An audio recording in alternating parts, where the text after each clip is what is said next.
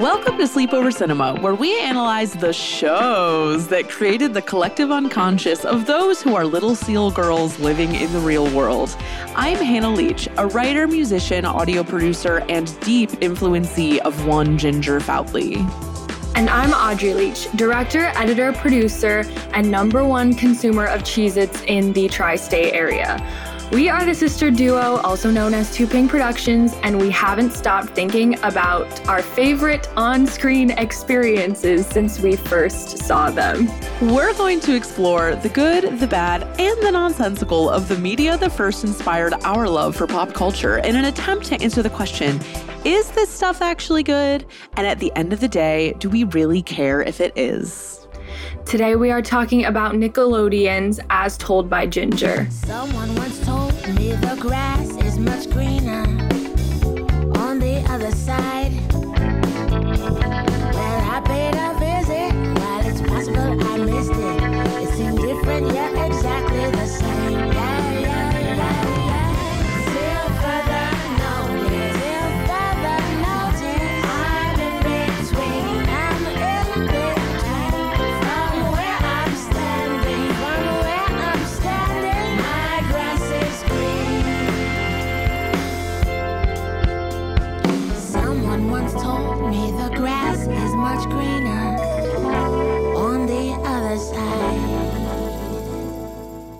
It's been a long time coming, but we are finally here doing our very first episode of Sleepover on a TV show. And we're starting on maybe one that's not the most popular, but it should be the most popular.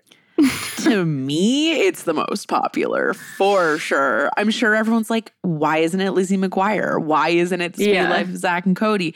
And my answer is because this show raised me for real. It's kind of like the first episode was Sound of Music because it raised Audrey, and this one is As Told by Ginger because it raised me. So we have a whole new format here. It's similar to the movie episodes, but there are some different little moments, and I'm excited for you to experience it with us. So, question for the culture. The culture is super sick right now. It's actually really bad, period. Which came first, the popular girl IRL or the popular girl in TV shows? What do we think? I mean, it has to be in real life. You feel like it's not even a real thing anymore because they've taken the trope so far that it's like a trope of a trope of a trope of a trope. Yes. Um, but yeah, I mean, there's always been like the prettiest and or wealthiest girl. So really true. I think it is based in reality, and people do naturally, and kids naturally feel inferior to others. Yeah, I think by the time it was in our childhood, it was already like quickly getting out of control. It was an industrial complex by the time Yeah. we encountered it. Yeah, I think you're right. I think it's also that like humans are animals. There's pack mentality, there's hierarchy built into things. I will say that I tried to research this question. Like I was Googling like origins of the popular girl trope or whatever, and I couldn't find anything. There were only stereotypes about women in general. So I'm sure there's an academic out there with a journal that's about this specifically. And I feel like we could find out from like watching teen movies as far back as they go. Like, I think that that's really interesting. So, what's your answer? As a primary source, I can say TV shows and movies make a huge impact on developing brains. And I really subscribed to the popularity industrial complex as a small child. And I know for a fact that this show was a big part of why. So, Yeah, I mean, I think it's like has has the popular girl in a TV show created a mean girl? Absolutely, but mean girls or and or popular girls existed before. okay, so that's our answer for now. All right, Audrey, are you ready to learn the facts about As Told by Ginger? Yep. So, As Told by Ginger premiered on October 25th, 2000 on Nickelodeon. I would have just started kindergarten. Audrey, you would have been in your first year of preschool. so we were quite little when this came out. Um, production of the show ended in 2004 with some episodes to this day remaining unaired on US TV. The airing of the show ended on November 14th, 2006, after it had been booted off of Nickelodeon proper to Nicktoons in 2004. There were three seasons, 60 episodes, and each episode ran 24 minutes long. It was produced by Klasky Csupo, who also produced Rugrats. And I'm thinking they had to have been involved with Rocket Power too, just based off of how the characters look. And the series was created by Emily Kapnek, who is a hero to me personally. But she created this show, but she also wrote on Suburgatory, Parks and Rec, and The Wild Thornberrys. She was a playwright first. She was 28 years old when the series got created, which is scary to me, but good for her. And she won a screenwriting competition in 1997, and that ultimately led to the creation of the show. So, shout out to Emily, a star among us. There's a really good podcast called We're All in Between, actually. And she did an mm-hmm. interview on that. I listened to it. It was good. Do you want to read the synopsis? Ginger Foutley. She, along with her friends Darren Patterson, Dodie Bishop, and Macy Lightfoot, all try to rise from the position of school geeks as they solve many conflicts that come their way. Luckily for Ginger, the most popular girl in school, Courtney Gripling, has taken a liking to her and often includes her in her social plans. She is intrigued by her gingerisms, as Courtney calls them. However, Miranda Kilgallen, Courtney's right hand woman, makes sure that she is not bumped down from her position thanks to Ginger. At home, Ginger records her lively adventures in her diary. Her little brother, Carl, is often scheming with Robert Joseph, also called Hoodsy, Bishop in his own side plots, and her mother, Lois, is always there for advice, to which Ginger is always open to listen. The series was noted for its storylines, character development, and the fact that the characters change outfits each time a new day comes. And they also grow older. The only people that don't change outfits are Carl. Carl, and Hoodsy, which makes sense because they're gross. Hoodsy actually does change outfits kind of a lot. In the episodes we watched, well, it's more just variations, but he Yeah. does. He does. Okay, so Common Sense Media, obviously very relevant to a Nickelodeon show. The show was rated four stars and appropriate for ages seven and up. And the little slug thingy is junior high girls are models of self esteem. And then parents need to know the following. Parents need to know that the main characters are three intelligent, well adjusted junior high girls who are comfortable with themselves. Ginger's mom, Lois, provides an admirable role model as a single parent who balances work and family life and is a strong force in her kids' development. The two coolest girls in school poke some fun at Ginger and her friends, but it only serves to reinforce their strong self esteem, which is a consistent theme of the show. Families can talk about the pressure to be part of the in crowd. How important is it to be accepted among the so called cool kids?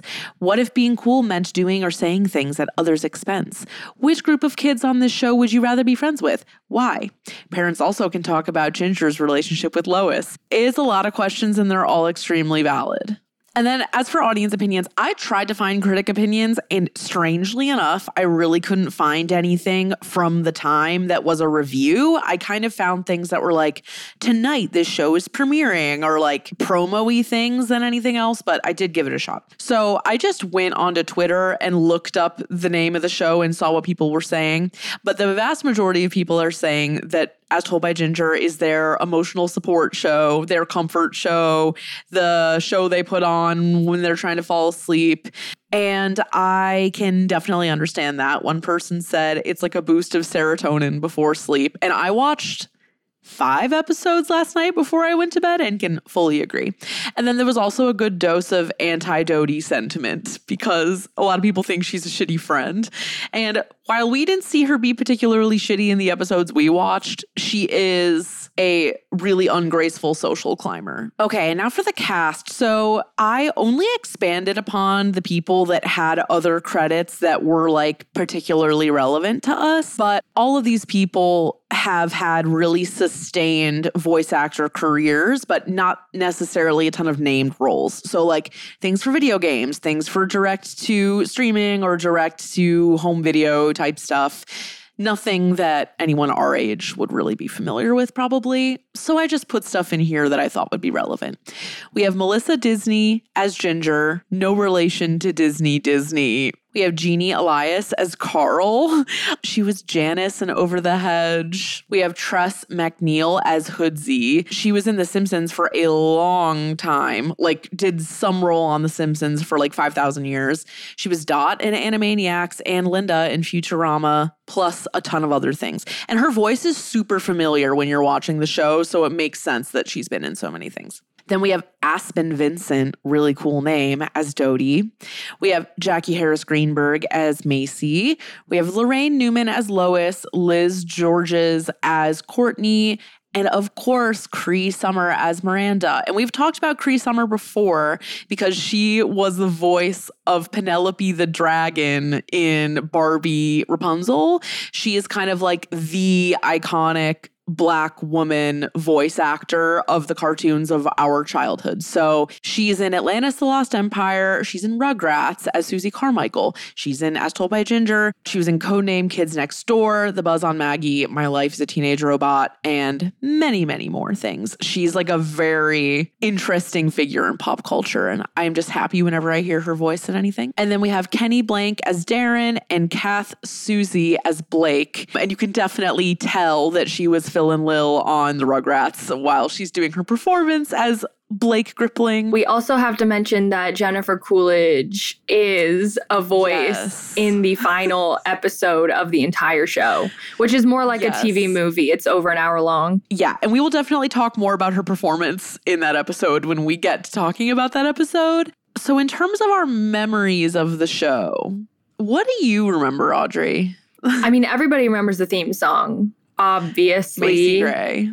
I remember thinking that the animation style for their faces was insane. Like I it, Yeah. they all look crazy. I always wanted to skip Carl's parts. Like wa- watching it now, I do think he's funny. As a kid, I was like, I have zero time for this. And Yeah. I could have done without his storylines. And then the other thing that I remember is just more that it's associated with you and like your perception of yourself, kind of like in school, or like that it was linked to, in my mind, it's linked to like your need to have an enemy, like in elementary school. Someone like established this. I think it was Mom. me. It's totally mom of me needing to have a rival. yeah. And is the answer that I need to have a rival or that I simply had them? Well, it, it really is a choice. Unless unless you get punched in the face, I think. Well, the interesting thing is that Ginger does not partake in any rivalries at all. I know, but she's very observant and she writes. I, I don't know. I think there was just enough things in common. Yes. But yeah, the actual mean girl dynamic in this show is really different. We'll talk about that in the second half. Yeah. It's not your typical thing. I think, okay, I have so many memories with this show. I have a really funny one about you, but I'm going to save it until the end of the memories because I just remembered about it. First thing I remember is that this show, similarly to like Unfabulous, which we'll definitely get to, is like journaling and songwriting propaganda of the highest order. I started journaling in first grade. In fact, I'm looking at my first grade journal right now. It's really funny, the stuff that's in there. You have to read something. You have to. It's really sweet looking, first of all. I got this at a book fair and it is this, it's like a like a reptile skin situation, but it's blue and green and it's awesome. And there's dragons.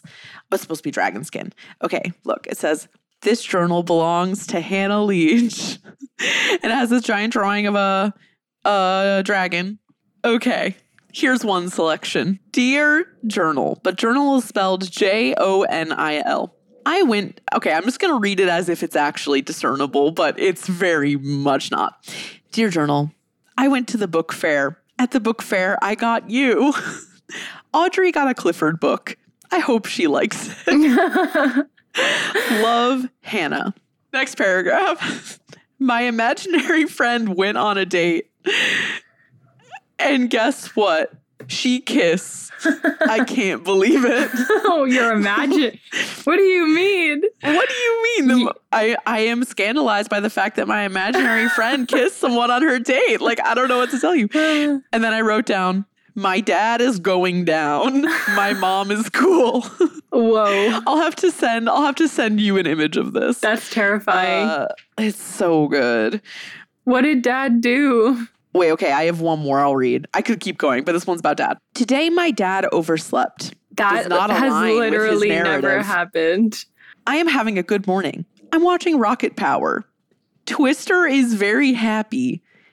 Now Rugrats is on. This episode is very interesting. My life is pretty hard because almost every day I have school. Now SpongeBob SquarePants is on. but the way I need to send you a picture of this because the way I spelled SpongeBob is so fucking crazy.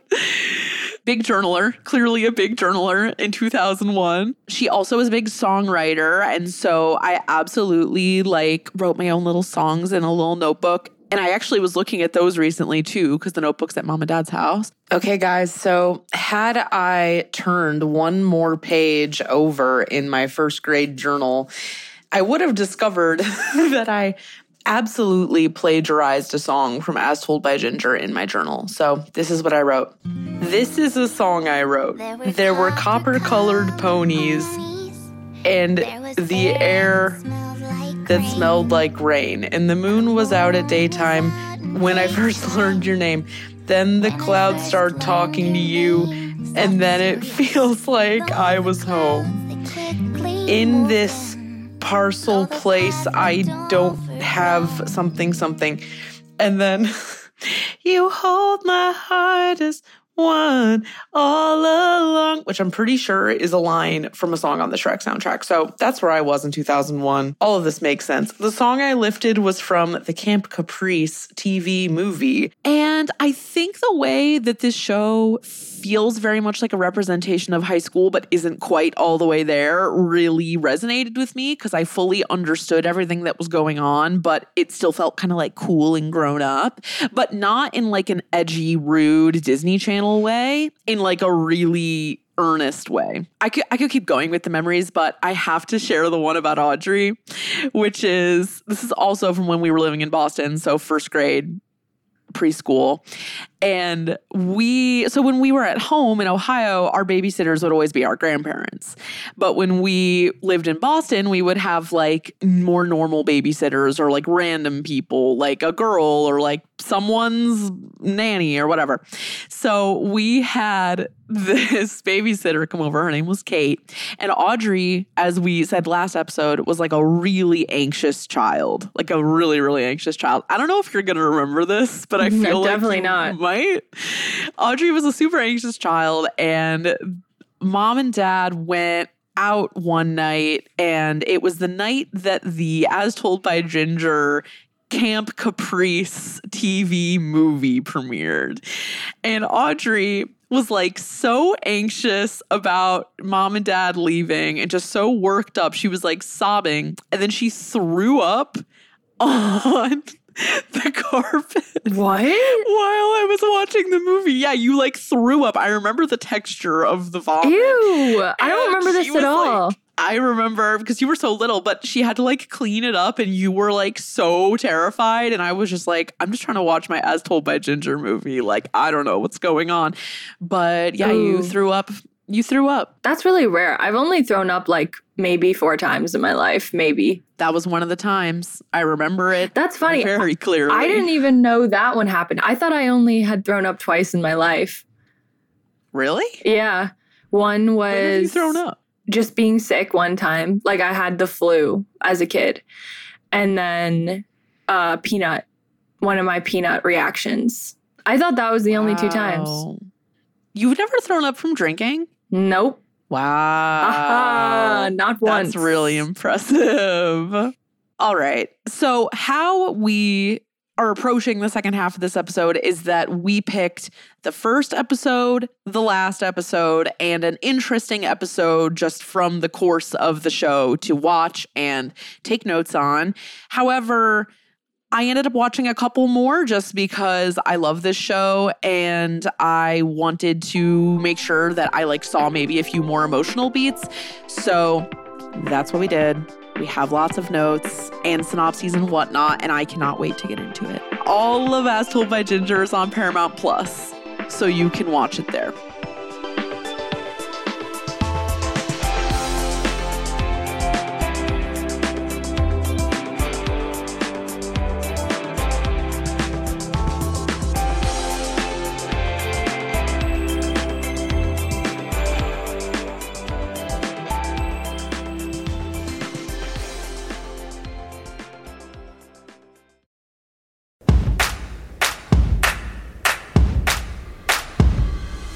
We are gathered here today to give you permission to plan the wedding that you want.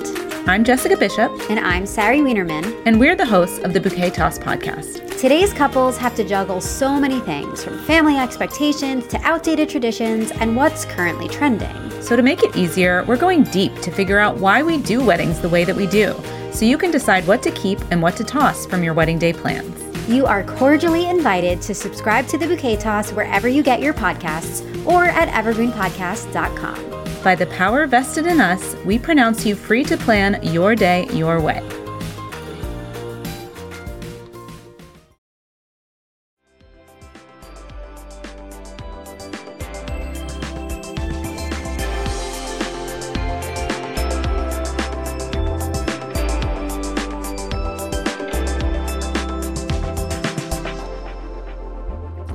Everybody, welcome back. And it is time for us to walk through these As Told by Ginger episodes. We're going to start with season one, episode one. But before we get into that, I just have to say there was a pilot made that never aired on TV.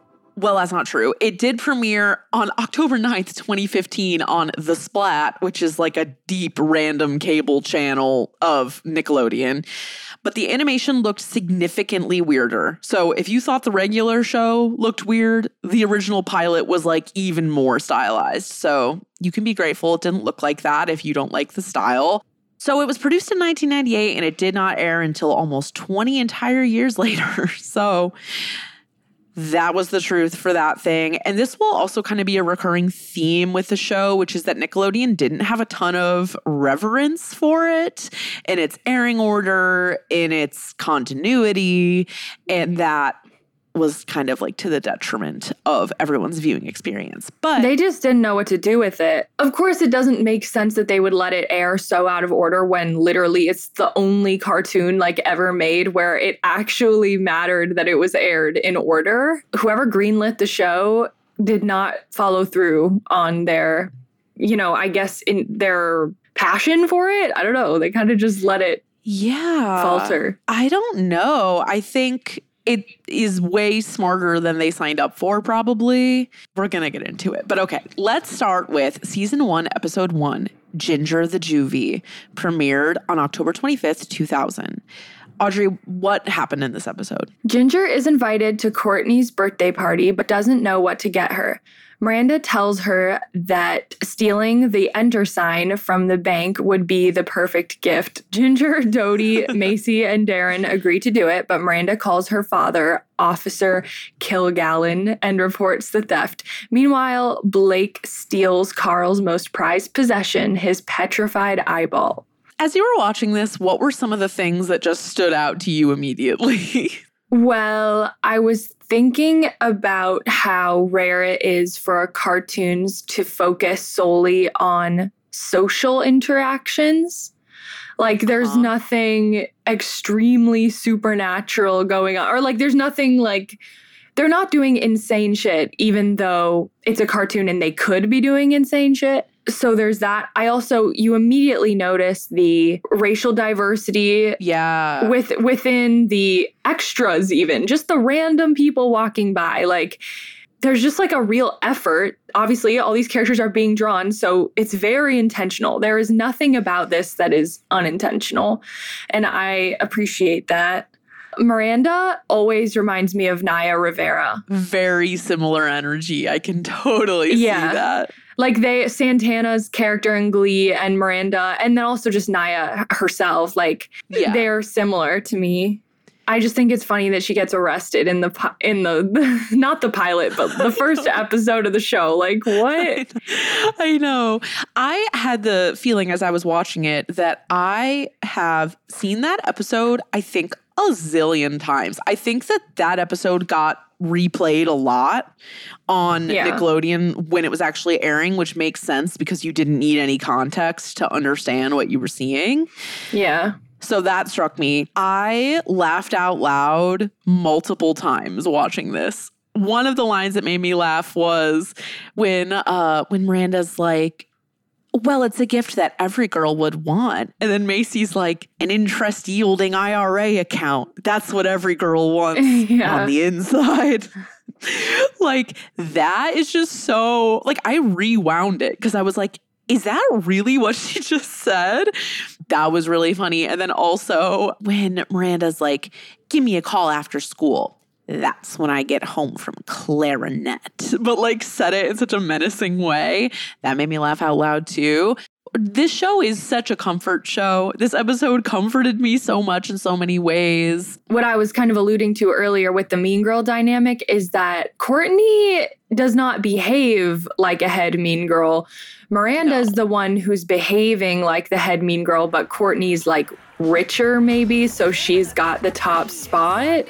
And it's Yeah. it's like in what world do the most popular girls like constantly interact with the weird girls? Like it's like kind of Yeah. strange, but it's because Ginger's in this like quasi popular position. Dodie and Macy are not popular. They're quite weird, but Ginger isn't. what I was just thinking, and this is a recurring theme of the show, is that Courtney chooses her as a friend because she doesn't put it in these words, but because Ginger is so authentically herself and like unconcerned with, Yeah. I don't know, being any particular way for anyone to the point where somehow Courtney is not secondhand embarrassed to be affiliated with like Macy or something. Like Yeah. That, who is legitimately so weird. Yeah.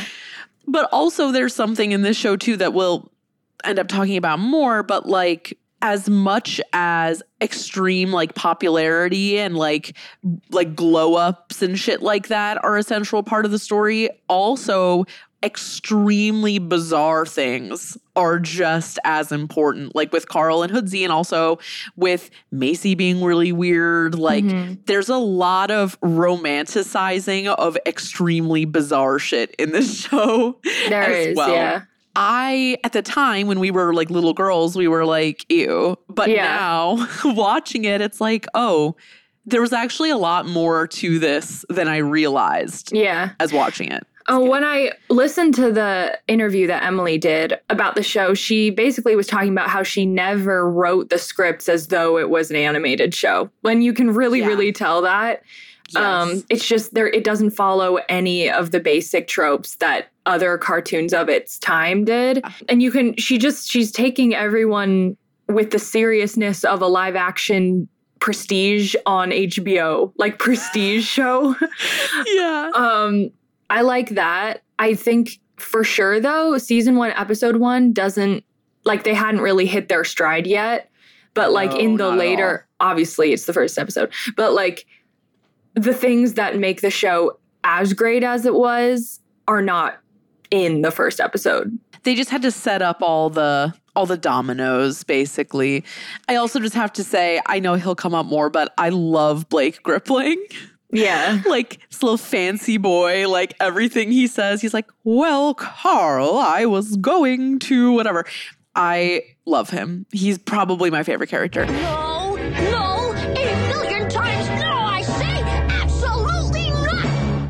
I want us to be able to talk about moral and emotional takeaways from each episode, but as Audrey just said, it kind of really hadn't hit its stride yet. So I think what we took away from this is this is a really interesting naturalistic world we are about to be watching. So, with that, we are moving on to season two, episode 17, and she was gone. Season 2, episode 17 premiered on June 6, 2002.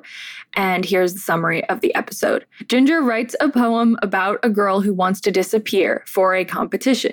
When Miss Zorsky reads it, she believes Ginger is suicidally depressed and makes her see the school psychologist. Meanwhile, Carl tests his vanishing powder on Noel Sussman, who he thinks is a nobody. But when Noel really does disappear, Carl deeply regrets it. And this episode was nominated for an Emmy Award in 2003. It didn't win, sadly. Like it's it's kind of off-putting. It's kind of dark and creepy. And the reason why it's dark and creepy, if you don't remember this episode, is that whenever Ginger is reading her poem, we get dropped into this like fantasy realm that's black and white. And the protagonist of the poem is like this super gaunt, like Tim Burton looking character. And it's her like walking around a little town and like walking in like liminal space. And there's birds and there's like puppet strings, right? Yeah. Before we get into our notes, I just want to read the poem to you guys. and let us know if you heard this. Would you think that a eighth grader is on the brink of S word? Let's find out. She chose to walk alone, though others wondered why. Refused to look before her, eyes cast upwards towards the sky. She didn't have companions, no need for earthly things, only wanted freedom from what she felt were puppet strings. She longed to be a bird, that she might fly away. She pitied every blade of grass, for planted they would stay.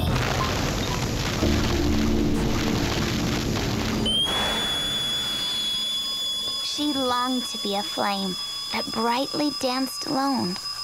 Felt jealous of the steam that made the air its only home. Some say she wished too hard, some say she wished too long, but we awoke one autumn day to find that she was gone. The trees, they say, stood witness. The sky refused to tell. But someone who had seen it said the story played out well.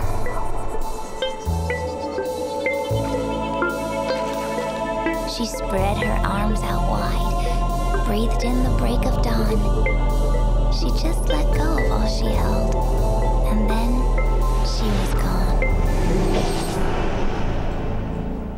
Poor dear. We didn't even know you were suffering. What? Man, if I'd have known you were like clinically depressed, I might have gone a little easier on you. That is the poem in question. I kind of feel like her mood was really good when she was writing it.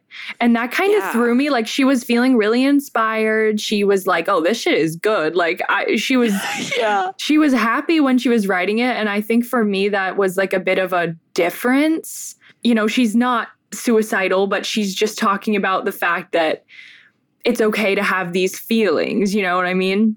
Yeah. um, and people around her are concerned, but I kind of felt like it wasn't quite dark enough. Like, I don't think I would be concerned knowing what her disposition was like at the time.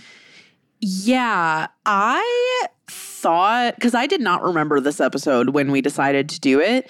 I thought that this was going to be a lot better than it was. Like I thought they didn't really go very far, but I guess I mean, they for the can't. time, yeah, What other cartoon would even sort of get this far? Like, nobody else. Well, it's also interesting too because the B plot is that Carl gets this vanishing powder that like makes this girl in his class like disappear. He thinks he made her disappear. That's definitely not a coincidence. No, they go I'm not together. sure. Yeah, but I'm not really sure what we're supposed to get from those two things together. basically the link is that Noelle he's kind of projecting this idea that like Noelle could have been depressed or something and she like she could have died like i feel like that was like the Mhm. idea is like she disappeared Yeah. um and he also had like slowly taken a liking to her during the process of seeing if she would disappear or or not Yeah. and so he's like, "Oh, I actually, this this girl who I thought was like a nobody, I actually like really like and admire from afar. And then he thinks he killed her basically for like a second. And uh, and also on top of that, like they they get this vanishing powder and they're like, we want to try this on someone, but like, who will no one notice is gone. Yeah, like exactly. who- yeah, and then so they choose her, but then they start observing her, and she's really fucking weird. And as we were talking about earlier. There's also like romanticizing of the weird. So Carl's like, damn it, like that could have been the love of my life, but then I disappeared her instead. And that is I mean, that is the link.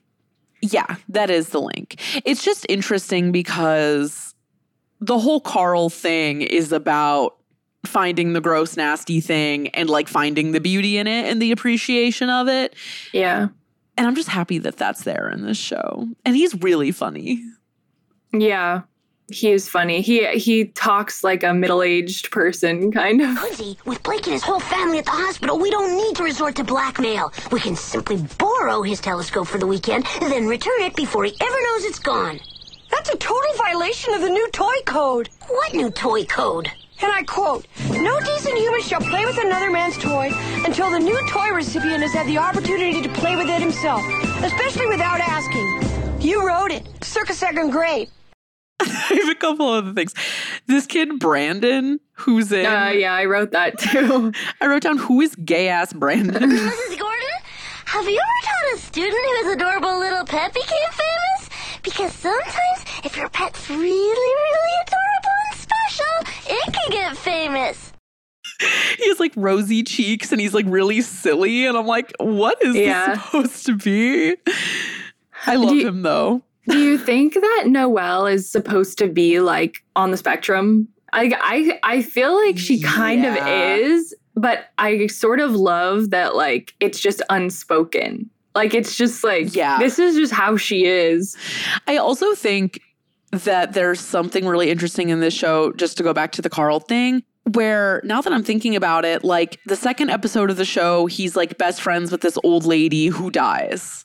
And then Yeah. he's friends with Noelle, who's a very weird person. And then in the ending, you can see that he's like, he's been like a pen pal to all of these prisoners, like all of these people that are in the, all these incarcerated people. And it's just, he has no interest in like normal people, quote unquote. All he cares about are these people that have been like scrapped by society. Like those are his people. And it's, it's done in such a like, earnest way. Again, I just love it when shows are very sincere with their characters, and that's what he does. And Yeah. I love it. I was going to transition into a different topic, but it's kind of for a, a different episode. But I loved, and I, this is another thing that was in the Emily Kapnek interview. She was talking about how much fun she had writing the songs for the show and being so heavily involved with it. She actually has written theme songs for other shows too. Like it's something that she mm-hmm. does. And they turned the poem into a song and put it in the credits for this episode. She chose to walk alone, though others wondered why. Refused to look before her, eyes cast upward toward the sky. She didn't have companions, no need for earthly things. She only wanted freedom from what she felt were puppet strings.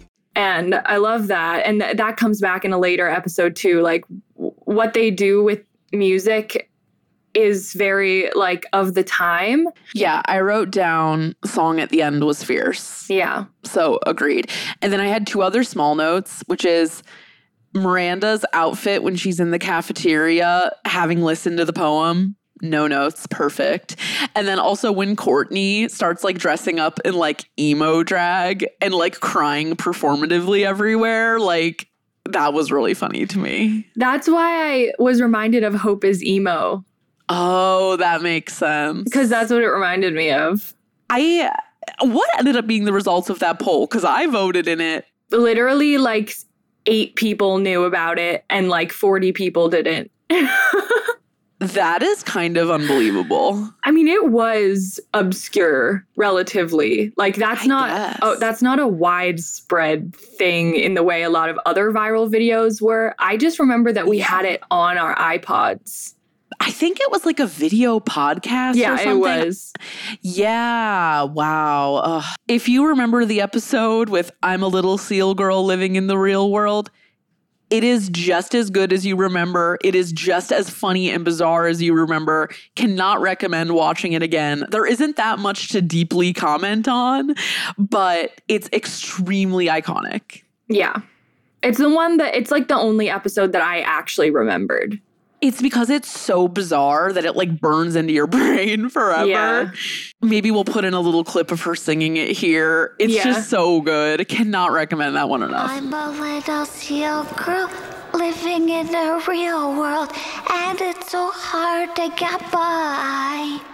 'Cause seals can't even cry. Miranda? Is it me? Or is there something terribly endearing about her? But in this endless, boundless sea, is there no one who looks like me?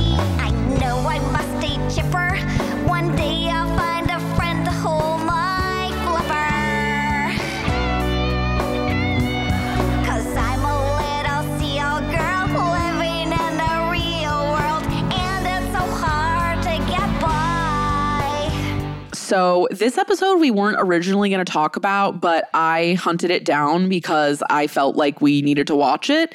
So, this episode, the next one, is season three, episode 13. It's called A Lesson in Tightropes. It was broadcast on October 23rd, 2016, on the former Teen Nick Hour on the Splat, which is now nicknamed Nick Rewind. So this was extremely disrespected, obviously.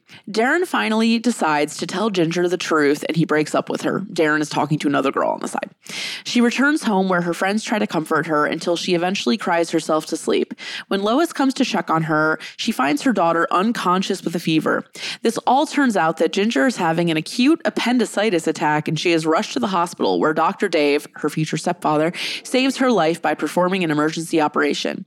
As she is recovering, many of her friends and family come to visit, including her father, Jonas. Carl becomes worried that their father's appearance will rekindle Lois's feelings for him and ruin her relationship with Dr. Dave. Meanwhile, Ginger reflects on her relationship with Darren, and Orion, her bandmate, comes to reveal his true feelings for her. A lot happens in this episode. Yeah. It's some of the most melodramatic cartoon television I've ever seen in my life. Oh, Maybe the most melodramatic. Um, it has all the high drama again of like an HBO prestige show. Like fuck Euphoria. Like at this point, like Jesus. Yeah. It starts with her being like, "Have you ever?" Like it's so solemn, and sh- there's like voiceover, and it's like, "Have you ever felt like things in your life were just off, but you don't know why?" And it's like slow motion and she passes Yeah. the girl that Darren is secretly talking to on the side in the hallway and they just pass each other and like and then they cut to Darren who's squeezing out tears in the corner of the bathroom stall saying I have to tell I have to I can't keep lying to Ginger. Like it's just and the context of Darren too is that they are childhood best friends. Like in her friend group Darren is a part of it. So And there's also a big part of it too, which is that when you first meet him, he's like very geeky, has headgear, like very much not a hottie. But over the course of the show, he does become an extreme hottie and he's on the football team and everything. So that's another element to the dynamic. Yeah, and so they've been dating, and I actually do kind of want to go back and watch the kindling of that relationship because Yeah. we we missed that. But it's so intense, and then she immediately has this medical emergency. The under the underrated part of this episode, or that they don't even like mention, is like when in a cartoon ever have you seen the dynamics of a ex-husband and a new father like the Joan between Jonas and Lois's boyfriend. Like when have you ever seen those dynamics explained in a children's cartoon? Carl does not like Jonas his biological father. Like he is on the side of the new BF not Jonas. Yeah. and so it's just the whole thing is so rare. And it was so wholesome when he was outside of the hospital room and Ginger was in there with her biological parents and Carl was outside with the new boyfriend and like held his hand. It was so cute. It was really cute. I feel like, okay, like for us, for example, our parents are together. They've been together. They will be together. Um, knock on wood. For kids who grew up with separated parents and for kids who didn't grow up with separated parents, it's really positive for everyone to see like a non traumatic representation of that kind of dynamic because we wouldn't know you know, we never would have known that from our own experience. And it's just so gentle and loving, the entire Yeah. the entire thing.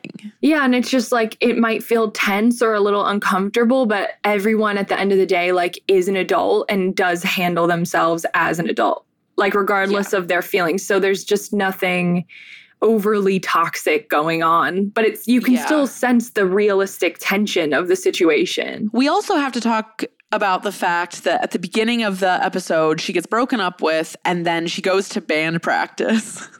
Yeah. And she sings this original song that A sounds so much like Alanis. Alanis Morissette. Yeah. Yeah. it sounds so much like Alanis, but it's so good. Yeah, which was on purpose. Like that's another thing Emily said in the interview was it was an Alanis thing, obviously. It's kinda sad, really. Guess I'm a sword who linger.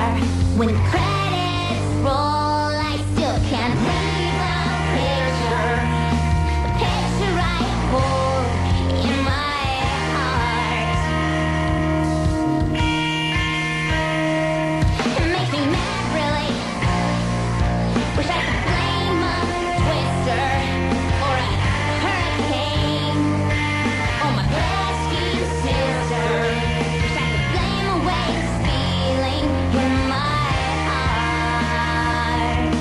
This was the most emotionally touching thing to me of the entire watch session that we did, which was as she is like in the hospital, like fully comatose, her mom is like having Yeah. this flashback in her mind of like Ginger as a baby and then as a toddler. And then it turns into Ginger as an adult, like in a laundromat, like reading a book. And I was like, It's like Lady Bird on crack. Like it's actually yeah.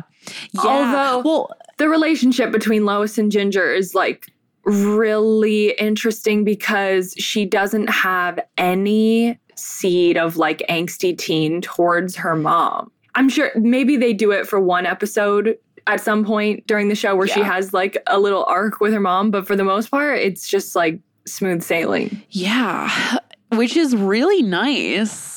It's really nice. Like, because again, this goes back to my whole thing about how I hate Disney Channel shows because they're mean to their parents until it gets to the point where, like, Billy Ray Cyrus has to be like, well, Buttercup, you gotta, whatever. Uh, this show is just very, they just have a good relationship. And also, going back really fast to the montage thing. So it's like Lois is remembering of Ginger as a baby, but then it also turns into this thing of like Ginger's like unconscious, like all these different elements, including the emo Tim Burton looking girl from the episode we just talked about Yeah. but the the imagining of her future and everything that conceptually to me is very impactful that is in this play that I wrote too like being a teenager and imagining what you're going to be like when you're older and the hope of the future and everything that just always really gets me so this episode had it we are going to move on to the series finale ooh Okay, so the series finale, believe it or not, is unaired in the United States on television. Actually, I fully believe that because when did they ever pay the show respect? They didn't. yeah Um, it is available though now on Paramount Plus in its full form. The whole series is. Nickelodeon had originally asked for the ending of The Wedding Frame to be changed to something less conclusive in case they wished to order more episodes. However, perhaps due to that situation being very unlikely, the original ending was eventually retained. I don't know Yeah, why they yeah. even wanted that when they clearly weren't going to do it. Right. They're just being rude. And to clarify, the wedding frame is the name of the episode. Yeah. And here's the summary. Someone is trying to sabotage Lois and Dr. Dave's wedding, which Dr. Dave's mother is planning by hiring Nikki Laporte to play the role of Dr. Dave's old girlfriend. As Ginger is helping her mother plan the wedding, she realizes she has commitment issues and begins to rethink her relationship with Orion and her old one with Darren. Carl and Hoodsey investigate the situation with Lois's wedding while Noelle does the same on a much more accurate track. Also, Courtney's family loses all their fortune after Mr. Gripling is arrested. Blake secretly asks Carl if his family can move into his house when the Foutleys move out into a high class house because Dr. Dave is rich. This episode, I have to say, is really weird for a Yeah. series finale. I was just like mad the whole time that there was a B plot. I was like, there, there Right. should not, well, there shouldn't be a B plot with characters we don't know. I, at the very least, like, Yeah. Yeah. It was like Courtney was barely in the episode, Miranda was barely in the episode. It was like this really weird and involved B plot about like people scheming to stop the wedding. And then there's like a drag queen. played by Jennifer Coolidge. That it's like this, like really snatched blonde, like I guess drag queen, um, who's or voiced by something. yeah, or something. I don't know. It felt really weird for As Told by Ginger to do something that could be potentially extremely tone deaf or like politically incorrect. Yeah. Like that never happens in the show. And the fact that it was a reveal, like at the very end of the episode, is when the the wig comes off of Yeah. Jennifer Coolidge's character, and it's like. What? And then there's like a voice lower thing, and It was really bizarre. yeah, It was really weird. I have to say, like, beat for beat, it was bad, but some of the dialogue was really funny. Yeah, I mean the parts that were good were great, but it's like we, Yeah. we should have just had way that the great part should have been this whole episode. Like I don't, I I totally don't agree. get it. I don't, I don't know. The the ginger plot, and I know we just said this, but she's basically grappling with her ability to like trust in the episode. But that's like maybe a third of the time. Because Darren had just betrayed her trust, and so her arc is like, uh, like I don't know if I believe in traditional marriage, blah blah blah. And her and Lois ultimately have like a really solid conversation about it. um, that like helps her. yeah, her mom is basically like, life isn't meant to be perfect. It's supposed to be messy and it will all like lead you in a positive way ultimately. How did you know that Dave was the genuine article? You can't know those kinds of things. You can only trust how you feel in your heart and take a blind leap of faith. You have to. That's what life is all about. You know, we're not put on this earth to live perfect lives where we never get hurt and we never make mistakes. We're put here to hurl ourselves headfirst into this crazy world. And the bruises and scrapes you get along the way, they just mean you're living life. This episode, I feel especially, was prioritizing drawing Lois's boobs very high. Yeah. I don't know what it is with the boob drawing on this character. It is ceaseless. Even when you're far away, it's like a far away shot, the boobs are still huge. They're borderline just too big. let just let it be her characteristic. I'm just That's- saying. It's just it's like Dolly Parton level of boobs. Yeah. I just And think it's funny. that's the It's like- it's like she'll move and like the little cleavage line moves. It's like someone has put a lot of thought into animating those boobs, you know? And that's beautiful. And someone needed to do it. That's a and good we commend thing. them. When do you ever, other than um Ariel, when do you ever see Does children she have a boob line? in a children's show?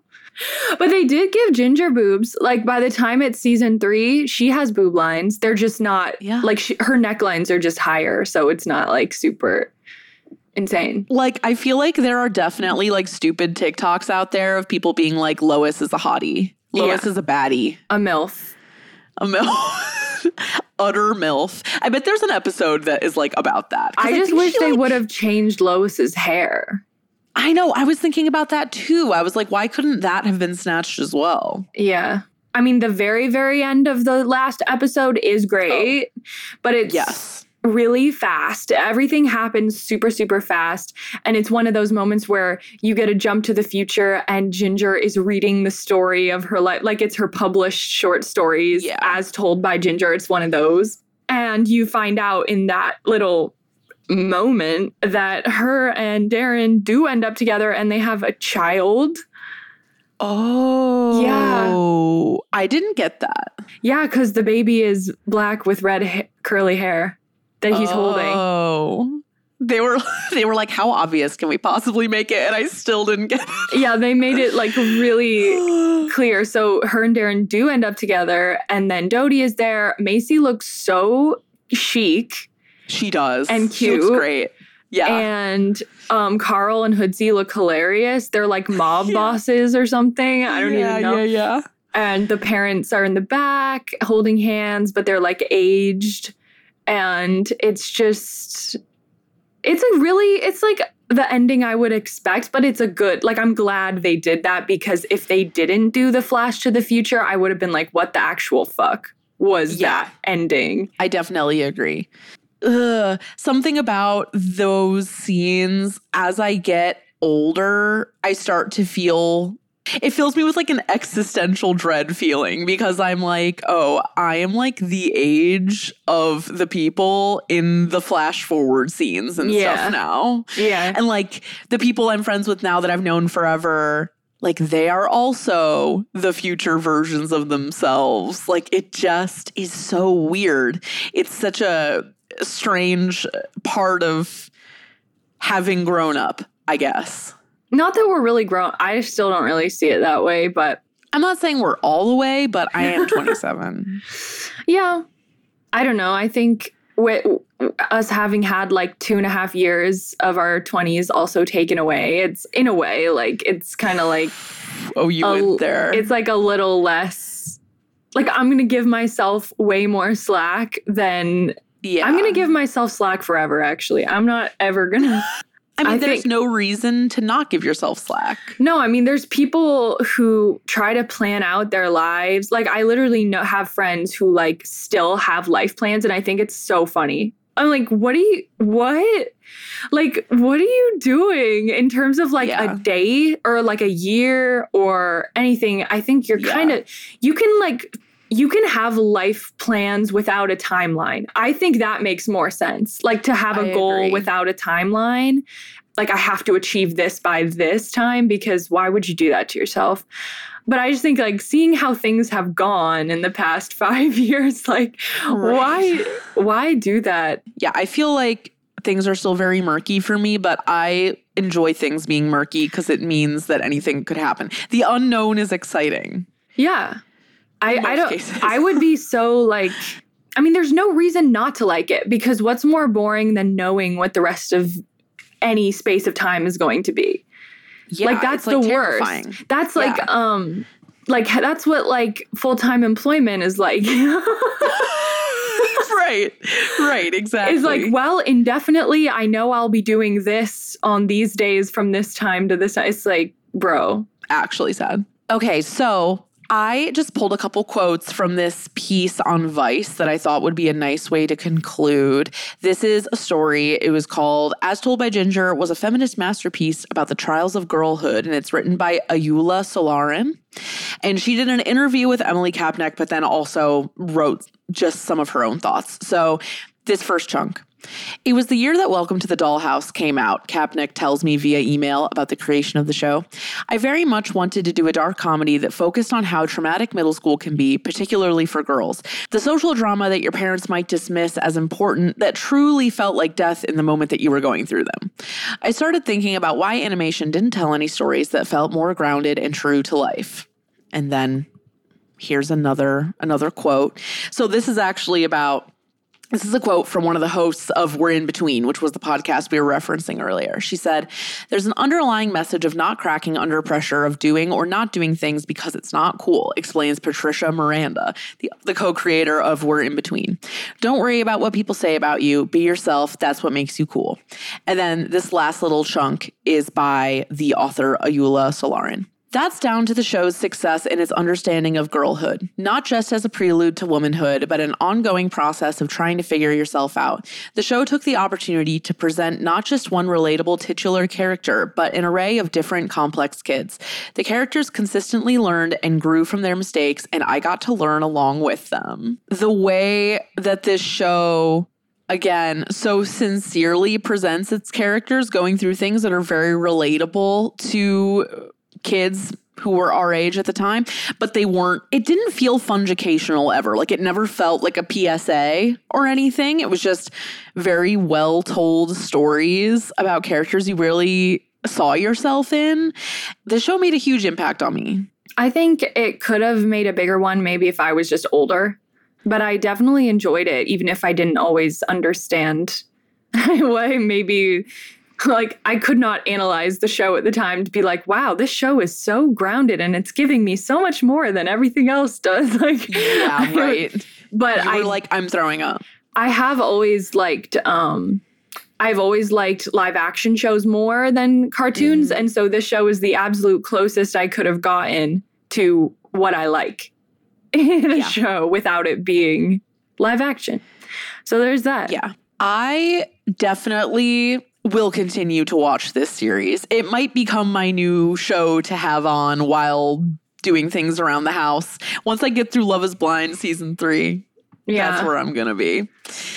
I do think um, you can say, as far as like what kind of impact the show left, there's so many cartoons now. Maybe they're not necessarily for kids, but there's a lot of like adult cartoons or cartoons that everybody watches that address darker topics and that uh, Yeah. like are seen. They're like they're very respected and like the craft Yeah.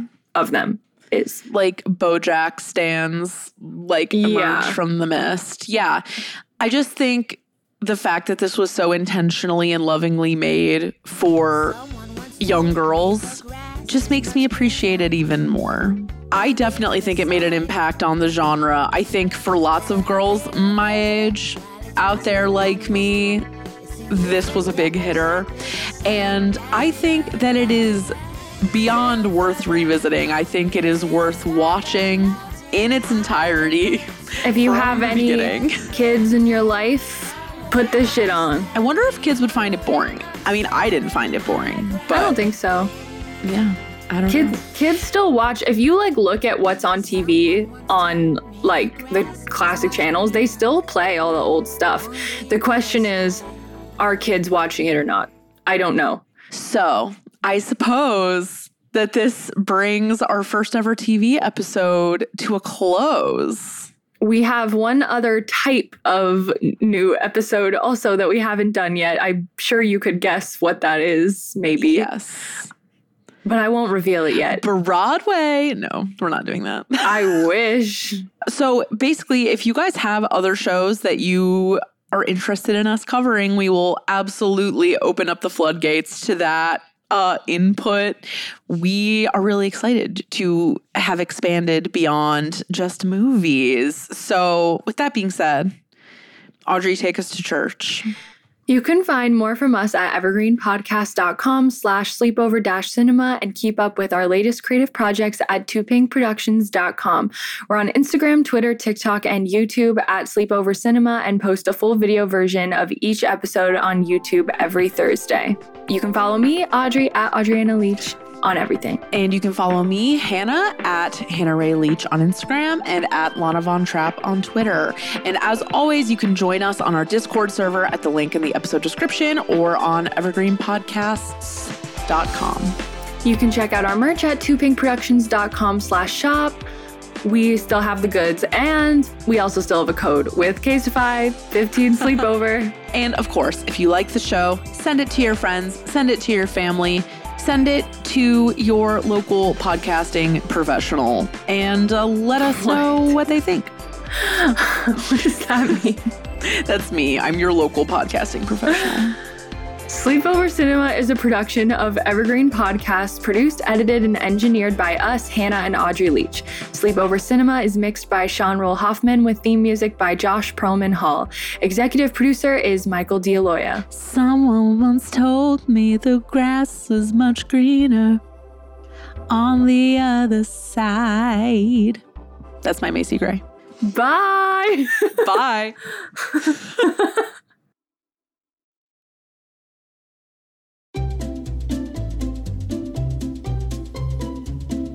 Hello, and welcome to Novel Conversations, a podcast about the world's greatest stories. I'm your host, Frank Lavallo, and for each episode of Novel Conversations, I talk to two readers about one book. And together, we summarize the story for you. We introduce you to the characters, we tell you what happens to them, and we read from the book along the way. So if you love hearing a good story, you're in the right place. Our ninth season is coming this fall. Tune in to hear from some of the all time great authors Charles Dickens, Jules Verne, F. Scott Fitzgerald, and more. Subscribe to Novel Conversations wherever you listen to podcasts.